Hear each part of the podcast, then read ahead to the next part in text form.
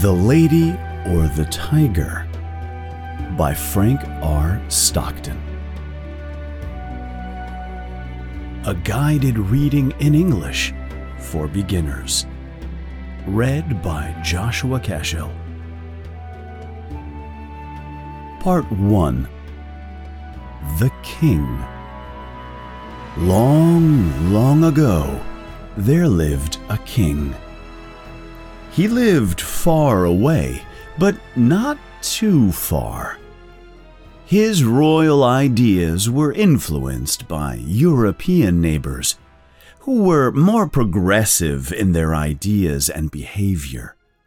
So, compared to other kings of that time, the king in our story was only semi barbaric.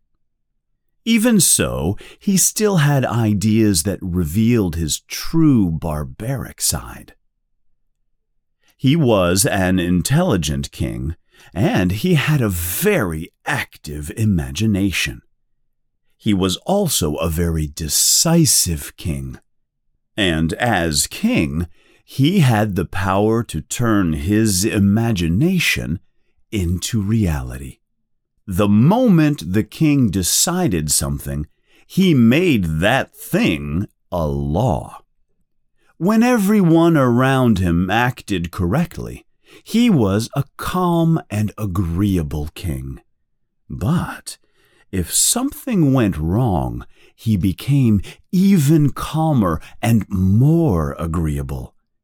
Because he was the happiest when he could use his authority to fix the problem. One of the ideas our semi barbaric king took from his progressive neighbors was the idea of the public arena.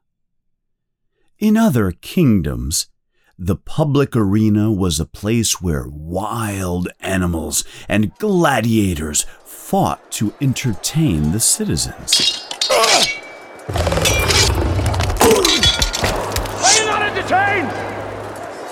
But our king did not build his arena for the people to watch courageous fighters or battles between man and beast. The king used his arena as a courtroom, a tribunal for citizens accused of crimes, where guilty criminals were punished and innocent citizens were rewarded by pure and impartial chance. When a citizen was accused of a crime, the king made an announcement. On a day he decided, the accused citizen was brought to the tribunal in the king's arena in front of all the citizens of the city. But how does the public arena represent the barbaric side of the king's nature, you ask? Well, on the day of the trial, after all the people arrive in the arena, and the king is sitting on his royal throne, he gives a signal. When the king gives his signal, a door below him on the floor of the arena opens and the accused person walks out onto the sand of the amphitheater. Directly opposite the accused person, on the other side of the arena, there are two doors, side by side. The doors are identical in shape and design and color. You cannot tell the difference between one door and the other. It is the responsibility of the person on trial to walk directly to these doors and open one of them. He can choose to open either door. No one guides him or influences him except impartial and incorruptible chance. Behind one of the identical doors is a tiger the strongest and cruelest tiger the king can find. When the accused person opens that door, the tiger jumps out and immediately catches him and rips him to pieces. This is the punishment for his guilt. The moment the case of the criminal is decided like this, melancholy bells ring in the city, and the large audience walks slowly home. The people are sad that a citizen so young and handsome, or so old and respected, is guilty and had to die. But if the accused person opens the other door, a beautiful woman comes out. The king chooses the most appropriate woman for the age and position of the person on trial. The man then immediately marries the woman as a reward for his innocence.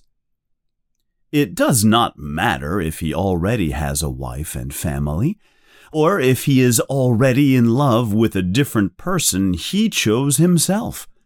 The king does not care about that, and he does not allow any previous arrangements to interfere with his great idea of punishment and reward. This wedding takes place immediately in the center of the arena, in front of the king and all his citizens. Another door opens below the king. A priest and many musicians and dancing girls come from the door. They approach the innocent man and the woman and quickly and happily perform the wedding ceremony. Then bells of celebration ring in the city. The people shout with happiness, and the innocent man takes his new bride to his home. This is how our semi barbaric king administered justice. To him, it was perfectly fair. The criminal opened the door the criminal wanted, and he did not have any idea if he was going to be killed and eaten by a hungry tiger or married to a beautiful woman. Sometimes the tiger came out of one door, and other times it came out of the other door. The decisions of these tribunals were not only fair, they were immediate and definite the accused person was instantly punished if he found himself guilty, or he was rewarded on the spot if he found himself innocent, whether he liked it or not. The accused person could not escape the decisions of the king's arena. The citizens liked these trials very much. When they came to the arena on trial days, they never knew if they were going to watch a horrible, bloody death or a wonderful, joyful wedding. This element of unpredictability made the occasion especially interesting. In this way, the king entertained his people, and they were happy. Even the citizens who had doubts about this kind of justice could not say that the trial was unfair. The accused person was able to make the decision for himself, wasn't he?